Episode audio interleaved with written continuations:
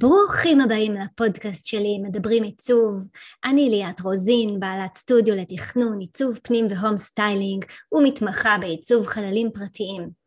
בתהליך העיצוב שלי אני מלווה אתכם בדרך אל הבית המושלם עבורכם, ועל הדרך גם מגשימה חלומות. והיום נדבר על טעויות נפוצות בעיצוב הבית, ואיך ניתן להימנע מהן. תכנון ועיצוב הבית שלכם עשוי להיראות מאיים, ואולי אתם חושבים שהמקצוענים גורמים לזה להיראות כל כך קל. ובכן, אנחנו כן יודעים דבר או שניים, ואחרי כמה שנים שלמדתי מכמה טעויות שבעלי בתים וחובבי עיצוב עושים לעתים קרובות עם בתיהם שלהם. אז בואו נצלול פנימה ונראה מאילו טעויות נפוצות בעיצוב, עשה זאת בעצמך, אני רוצה שתימנעו כשאתם משפצים את החלל שלכם לכדי הבית המעוצב והחדש. פתיח ומתחילים.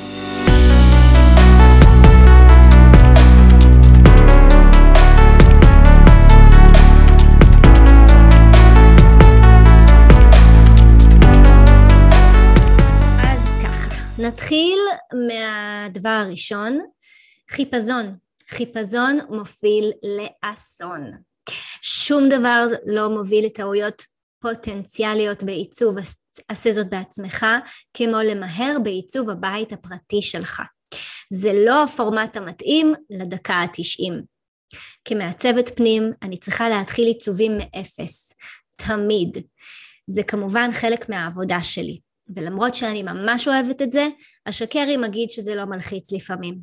כשאני מתחילה לעצב עבור הלקוחות שלי, אני נותנת לעצמי מספר שבועות ליצור את העיצוב. עיצובים טובים מתחילים עם הזמן ומתפתחים עם הזמן, אז אני נותנת לעצמי מספיק זמן כדי שהתהליך היצירתי יכה בי. אני מאפשרת לעצמי לטייל באולמות הצוגה המיועדים לעיצוב פנים, לעיין בקטלוגים של ספקים ולחפש באינטרנט השראה. כשאתם מתחילים שיפוץ ביתי או פרויקט עיצוב, זכרו להעניק לעצמכם את מתנת הסבלנות ולעיין בחנויות מתוך כוונה רק להסתכל. שימו לב אילו דברים מעניינים אתכם וגורמים לכם לעשות טייק כפול. זו עשויה להיות רק ההתחלה של העיצוב הנהדר הבא שלכם. זה היה הדבר הראשון. הדבר השני שכדאי להימנע ממנו הוא לא להבין את סגנון העיצוב שלכם או את העדפות העיצוב שלכם. אתם בטח אומרים לעצמכם, אבל אין לי סגנון. אם כן, אז תדעו שאתם לא לבד. למעשה, אי ידיעת סגנון עיצוב הפנים שלכם עלולה להלחיץ אתכם. והאמת היא שאולי אי הידיעה לעולם לא תהיה ספציפית לחלוטין או ברורה לגבי הסגנון שלכם, או שתתאים בצורה מסודרת לקופסה, וזה בסדר. עם זאת, סביר להניח שאתם יודעים מה אתם עושים, ויותר מכך, מה אתם לא אוהבים. וזה מספיק טוב. לדעת מה אתם לא אוהבים הוא למעשה ממש חשוב, כי זה מוביל אתכם לעיצוב הסופי שלכם. כשאני משתפת תמונות עם הלקוחות שלי בלוח ההשראה המשותף בפינטרסט, אני חושבת שחשוב לא פחות לדעת אילו תמונות הם לא אוהבים. מעל הכל זה מצמצם את העדפות העיצוב שלהם, כדי שאוכל לחשוף את סגנון העיצוב שהם באמת אוהבים. אז קחו את הזמן שלכם לגלות מהן העדפות העיצוב שלכם, כדי להימנע מטעויות עשה זאת בעצמך נפוצות, כמו בחירת דברים שאינם הסגנון שלכם, ושבכלל לא מתאימים לבית שלכם. הדבר השלישי שכדאי להימנע ממנו, הוא היעדר המדידה. שוכחים למדוד ולפעמים שוכחים למדוד גם פעמיים. אי מדידה היא אחת הטעויות הנפוצות ביותר בעיצוב עשה זאת בעצמך שאני רואה שחובבי עיצוב עושים. אבל למרבה המזל קל להימנע ולתקן, כך שלא תבזבזו את הזמן והכסף שלכם. אני יודעת שזה יכול להיות ממש מפתה לחפש באינטרנט, או ללכת ולזהות משהו שאתם בהחלט אוהבים ורוצים לקנות ממש במקום, אבל בבקשה, אל תעשו את זה. רכישות אימפולסיביות הן לא החברות שלכם במקרה הזה, לפחות במה שקשור לבית שלכם.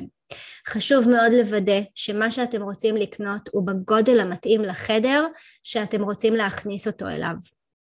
דמיינו לעצמכם, ספה בגודל 3 מטר על 1.5 מטר, שאתם רוצים לדחוק לחדר בגודל סטנדרטי, זה לא ייכנס, וגם אם זה ייכנס, לא יהיה מקום לשים שום דבר אחר בחדר. אז הטיפ האהוב עליי הוא לשמור על מידות רשומות באפליקציית רישום הערות, שתוכלו לגשת אליה בטלפון או במחשב. לדוגמה, גוגל דוקס, נוטס או טרלו יעבדו כולם. אני אישית משתמשת בטרלו ויוצרת לוחות עבור כל לקוח כדי לעבור אחרי מידות, גווני צבע וכו'. כך שבכל מקום שאני נמצאת, יש לי את המידות שלהם בטלפון או במחשב, והן מופיעות בצורה מסודרת. זה טיפ מאוד מאוד מאוד חשוב, שתמיד תמיד עוזר לי, כי כשהדברים לא רשומים באפליקציה, קשה מאוד אחר כך לאתר אותם, ולוקח גם זמן לחזור ללקוח עם תשובות. הוא צריך את המידע עכשיו, אבל אני לא נמצאת עכשיו מול התוכנית. אז אני יכולה לפתוח את האפליקציה, ללכת לפי שם הלקוח, למצוא את המידות, ומיד יש לי את זה. אז גם אתם יכולים לעשות את זה בשביל עצמכם. הדבר הבא שאני ממליצה עליו הוא להימנע מטעויות עיצוב ולבדוק מלאי. לכמה מאיתנו יש ריהוט קיים בבתים ולא מעצבים חלל מאפס? ובכן, לא לכלול פריטים אלו בעיצוב שלכם היא עוד טעות נפוצה בעיצוב הסדות בעצמך. לפני שמתחילים את פרויקט העיצוב או הרענון, ערכו מלאי של מה שיש לכם כרגע. והכי חשוב, מה אתם רוצים לשמור בחלל? זה חכם לצלם כל פריט שאתם רוצים לשמור, ולהוסיף אותו ללוח ההערות שלכם, כדי שתדעו בוודאות אם שולחן הקפה המופלא יתאים למנורה שכבר יש בבעלותכם. זכרו, אתם יכולים לבחור מה אתם שומרים או לא שומרים בחלל החדש. אם שולחן האוכל של דודה אסתר הוא לא הדבר האהוב ביותר עליכם, אז מיצו ארגון צדקה מקומי שיכול להשתמש בו. הדבר הבא שאני יכולה להמליץ עליו הוא להכיר את ההרגלים הביתיים שלכם. אני רואה חללים עיצוביים בלתי ניתנים למגורים כל הזמן. אתם מכירים את אלה, נכון? הם חדרים שאתם קצת בסדר, הרבה מפחדים לשבת בהם או להשתמש בהם. אני אישית חושבת שאנחנו צריכים לעצב חללים למגורים ולא רק להצגה. לכן אתם צריכים לחשוב היטב איך אתם ומשפחתכם חיים יום יום ולוודא שהעיצוב שלכם מתאים לאיך שאתם חיים. כשאני הולכת לבית של לקוח חדש לייעוץ עיצובי, אני מזכירה לו לא לסדר יותר מדי. אני צריכה לראות איך הם חיים בבית. אני רואה בעיצוב הבית והפנים אזור ללא שיפוט, ולכן אני מזכירה בעדינות ללקוחות פוטנציאליים לתת לי לראות את בתיהם כפי שהם באמת. לדוגמה, אם יש לכם בית של ילדים צעירים פעילים עם צעצועים, צ'יטוס ואפרונות בחדר המשפחה, אז אני יודע שווילונות משי ושולחנות קפה מזכוכית עם פינות חדות הם לא הבחירה הטובה ביותר. אז תחשבו על איך אתם חיים בבית שלכם, ושאלו את עצמכם כמה מהשאלות האלו לדוגמה, ותנו תשובות אמיתיות. האם אתם אוכלים את ארוחת הבוקר שלכם בפינת האוכל או במיטה? האם הילדים שלכם משחקים מחבואים מאחורי הווילונות? האם אתם נועלים נעליים בבית ומרימים רגליים על הרהיטים שלכם? האם אתם אנשים מאוד מסודרים, שכל הזמן דואגים לנקות ולסדר אחריהם? האם שולחן הסלון שלכם משמש כשולחן ציור לילדים ופינת יצירה יומיומית? האם חיות המחמד שלכם עולות על הרהיטים? חשבו על השאלות האלה. הדבר הבא שאני יכולה להמליץ עליו הוא להימנע מלקחת בעלי מקצוע. הטעות האחרונה בעיצוב הסזות בעצמך שאני רואה היא לחשוב שאנחנו מסוגלות לעשות דברים שהם מעבר לרמת הכישורים שלנו. גם אנחנו לא אוהבים להוציא הרבה כסף אם אנחנו לא צריכים. אבל אנחנו מסוגלים לזהות מתי המשימה קשה מדי עבורנו או שאין לנו זמן, ואז כדאי לתת למישהו אחר לעשות את מה שאנחנו צריכים לעשות. לדוגמה, דוגמה להעסקת מקצוענים היא כונניות המשרד שחברתי הטובה רצתה לעצמה. היא מעולם לא שכרה נגר, אבל חשבה שתוכל לעשות עבודה הגונה. אולי אפילו תוכל לנסות מוצר של איקאה ולבנות ארון ספרים הגון.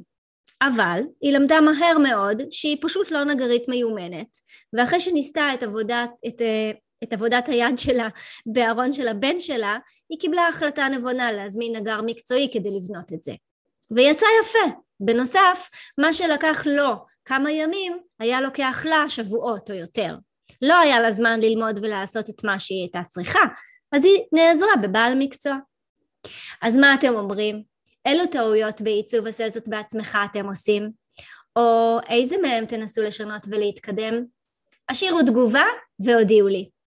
ואם אהבתם את הפרק, ספרו עליו לחברים ומשפחה, או כל אחד אחר שישמח לשמוע קצת על עיצוב.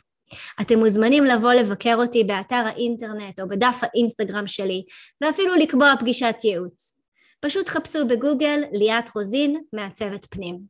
תודה רבה על ההאזנה, ושיהיה לכולכם יום מקסים ונעים.